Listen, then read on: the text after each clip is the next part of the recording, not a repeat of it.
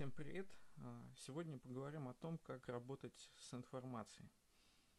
Ну, в цвете а, всех тех вещей, о которых мы говорили в прошлый раз, это становится особенно важным, потому что никакую идентичность, никакую стратегию собственной жизни простроить нельзя, если ты будешь вязнуть в информации, в деталях, в том шуме, который создает и современный медиамир, и современная реальность в целом, поскольку, как мы понимаем, сегодня мы все просто находимся в постоянном переизбытке, в префиците э, данных, э, чаще всего неупорядоченных, которые мы принимаем за информацию. И это нагружает нас и не дает возможность действовать. Вообще, а, для себя я определил то, что если занимать в жизни позицию философа, то ты не боишься собственного незнания. А, наоборот, незнание дает возможность проявлять себя и действовать, поскольку незнание – это основа для любопытства. А любопытство, вопрошание, удивление – это то, с чего начинается философия. Почему вообще важно говорить о философии? Потому что, а, как в прошлый раз сказал, философия – это некоторое проявленное мировоззрение. Когда ты его проявляешь, тебе становится проще жить. Я для того, чтобы а, найти какой-то способ взаимодействовать с этим морем информации, нашел следующую метафору. Если мы посмотрим на спутниковую антенну, то нам для начала на, надо произвести очень тонкую настройку этой антенны, а, направить правильно луч на спутник и только потом принимать сигнал. Что мы там будем смотреть, что будет отражаться на этом экране нашего сознания – и что мы будем показывать в ответ, точнее, какую реакцию мы будем давать в ответ, это история второго порядка. Самое главное правильно установить эту антенну и направить луч, иначе у нас ничего не получится. И в данном случае мне кажется, что существует достаточно много подходов к тому, как можно получать а, информацию корректным образом, и точнее даже не только получать, но и освобождать свое собственное внутреннее ментальное поле для того, чтобы действовать дальше. Как э, мне представляется, одной из ключевых техник здесь является техника пустого инбокса. Ну, об этом можно почитать, я не буду подробно распространяться и пересказывать. Смысл в том, чтобы освободить свой а, ящик. А, есть концепция сознания, которая говорит о том, что а, наше Сознание, наше осознавание реальности – это такая сцена, на которую мы направляем яркий луч. И в этом луче, вот куда он направлен, фокус нашего внимания, там и происходит некоторое действие. Ну вот, соответственно, все остальное пространство должно быть освобождено. Я думаю, что вы замечали, как э, важно для сосредоточения, для вхождения в поток, то в каком пространстве физическом мы находимся, чтобы не было бардака, чтобы был свежий воздух, правильный свет. Э, в общем, нам должно быть удобно. Об этом, кстати, я недавно писал на канале, там говорится об эвдемонической машине, особой концепции организации, пятиуровневой организации пространства, где пятый, наиболее продвинутый э, уровень – это комната для уединенной работы в режиме полной концентрации. Но и опять же, как концентрироваться, там в другой статье подробно говорилось. Я хочу сейчас сказать следующее, что а, исходя из а, последних наблюдений, оказывается, что зумеры, ну, в целом более молодые люди по-другому работают с информацией. Если раньше мы подробно раскладывали все по папкам, а, по разным структурам, например, мой папа, он по-прежнему большой адепт а, такого подхода к организации информ- информационного поля, где всегда все можно найти в, в своем месте, это такая картотека единая всего, то а, в современном мире а, сознание людей начинает перестраиваться, точнее, оно уже перестроилось, они совершенно по-другому взаимодействуют с информацией. Информация это как раз поток, некий флоу, в котором мы можем а, найти и выудить, как бы взяв, опять же, в, в руки это удочку из этого на, на сферного ручья мы можем а, выудить то, что нам кажется нужным в данный конкретный момент. И а, ключевыми навыками становятся а, навыки а, работы с тем, как искать эту информацию.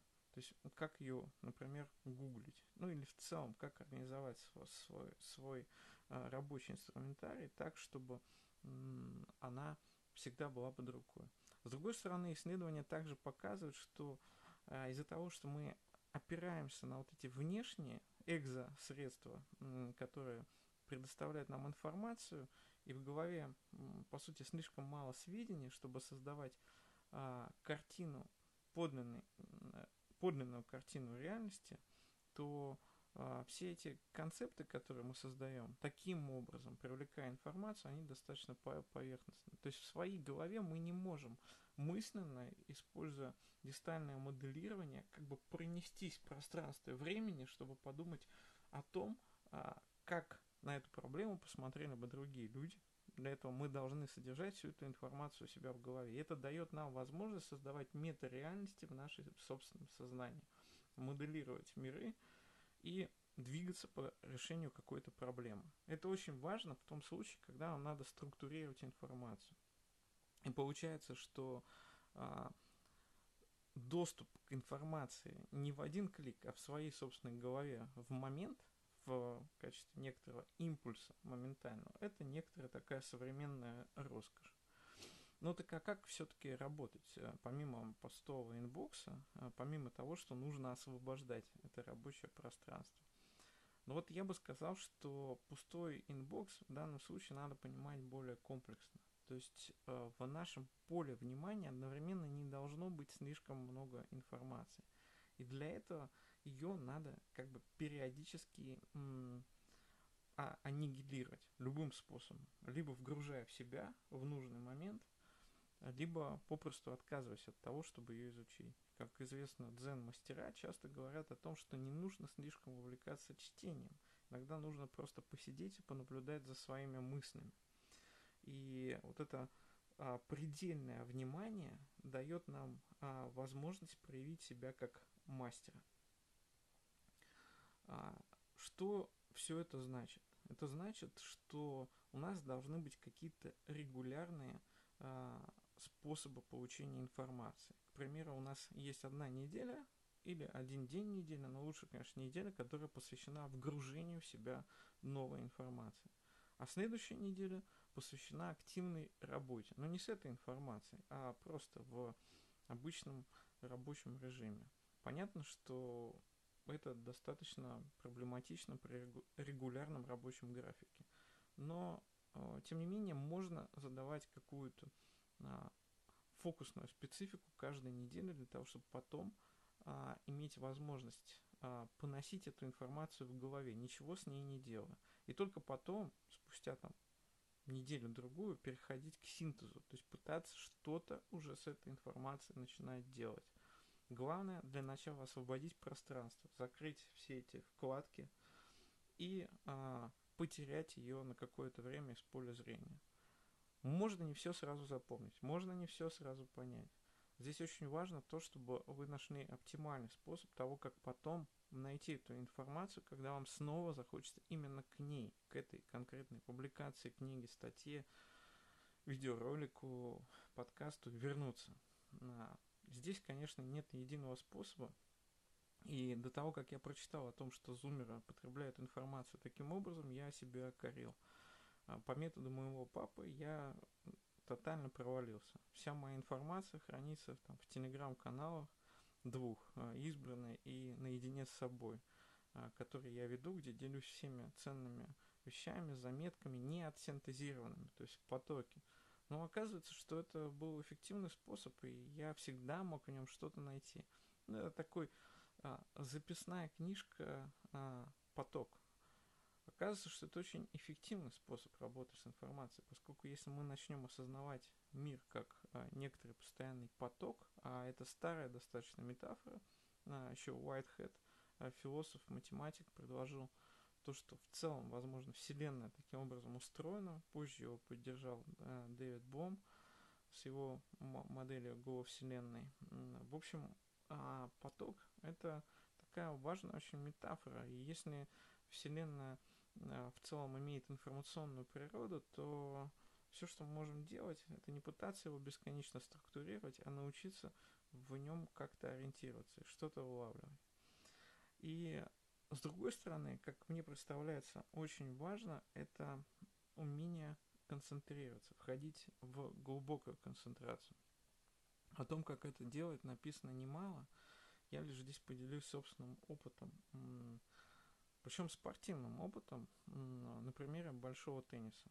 Когда тренер подает подачу и посылает мне мяч, я не всегда могу его принять, особенно в режиме тренировки, когда я прошу его посылать его в рандомно в разные углы корта.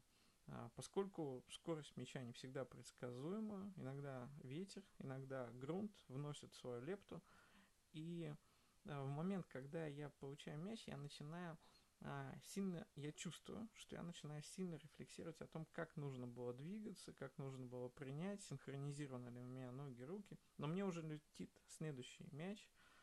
В этот момент я понимаю самое главное, что я застреваю в своих собственных мыслях, в рефлексии, в момент того, когда мне надо действовать.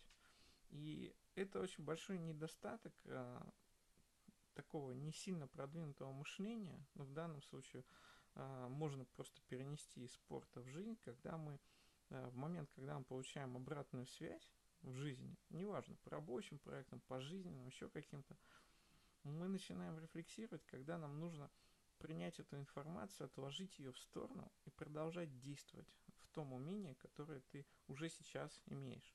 И это отличает больших мастеров, больших спортсменов, ну и больших мастеров из интеллектуальной работы тоже, поскольку они умеют оставаться в концентрации и только потом разбирать свои ошибки. Об этом достаточно подробно сказано в книге а, а, «Мастер а, своего дела», а, разбирать свои ошибки и делать выводы правильно. И вот если ты а, проходишь вот эту точку окей и после этого готов работать над собой, понимая, что ты по-прежнему не так принимаешь мяч, как ты мог бы это делать, но понимая это лишь в те моменты, когда ты даешь себе пространство для понимания, тогда, когда ты открыт к этому фидбэку. Неважно, кто это делает, кто его дает, ты сам или кто-то другой. А, и вот, в общем, эта концентрация – это основа а, наших успехов в своем деле, потому что информации всегда будет очень много, мы всегда будем ее анализировать и рефлексировать. Всегда она будет проходить несколько быстрее, чем мы хотим. Самое главное понять, что для того, чтобы начать мыслить, вот как на корте, мыслить стратегически, то есть понимать, а куда он в следующий раз отправит а, мяч, а не просто а, механически отбивать их. Для этого, конечно, нужно правильно научиться а, работать с информацией. Ну и также хотел сказать про а, отдельное увлечение там self help, self-коучингом, может быть даже self-improvement. Подумайте сами о том, что является наиболее слабыми местами в плане работы с информацией на данный момент. Часто мы слишком много начинаем доверять другим людям того, где ответственными являемся только мы сами. И здесь у нас только один выход – научиться работать с этим self-improvement 24 на 7, поскольку любой коуч или ментор, которые, безусловно, важны, они будут с нами ограниченное количество времени. Мы же сами с собой постоянно. И это значит, что от коуча, от ментора э, главная задача получить информацию нам о том, как нам самим собой работать, а не буквально задавать ему вопросы э, очень практического прикладного характера, на которые ответы вы, возможно, и так знаете. А, вам оптимальным образом общаться с коучем надо так, спрашивая его, в чем мой метод, а, в чем я, а, на твой взгляд, могу проявиться больше всего. К примеру, если ты пишешь тексты, то что ты делаешь прежде всего? Ты исследуешь или ты систематизируешь полученную информацию? Каков твой сквозной метод? Когда ты получишь эту информацию в виде обратной связи, тебе станет значительно лучше работать над а, терапией, с одной стороны, каких-то проблем возникающих, с другой стороны, над движением вперед, над ростом постоянным, что, возможно, куда важнее. Хотя, наверное, важно и то, и другое, поскольку без а, правильно настроенного изначально приемника, как а, я и сказал в самом начале, не получится принимать этот самый сигнал. Ну и очень важно, чтобы а, тот, кто является коучем, а, помог а, настроить настроить отсутствие маятникового мышления. Маятниковое мышление это то, что действительно очень сильно сбивает. Когда ты а, постоянно качаешься от точки зрения к точке зрения, от позиции к позиции, когда ты смотришь опять же на эту информацию, и ее обилие не дает возможности тебе занять четкую и правильную, вдумчивую позицию, которая как бы больше всего транслирует твое собственное я, твою собственную личность. А маятниковое мышление это большая проблема, поскольку маятник, запущенный один раз, потом очень-очень долго, а, если не бесконечно, продолжает а, свое движение. И для того, чтобы успешно начать работать с информацией, то есть получать из ноосферы то, что нужно именно тебе, это маятниковое мышление, нужно а, каким-то образом скорректировать, а, чтобы этот маятник не запускался в любой момент, чтобы а, ты мог оставаться в позиции на том стою и не могу иначе, что достаточно сложно.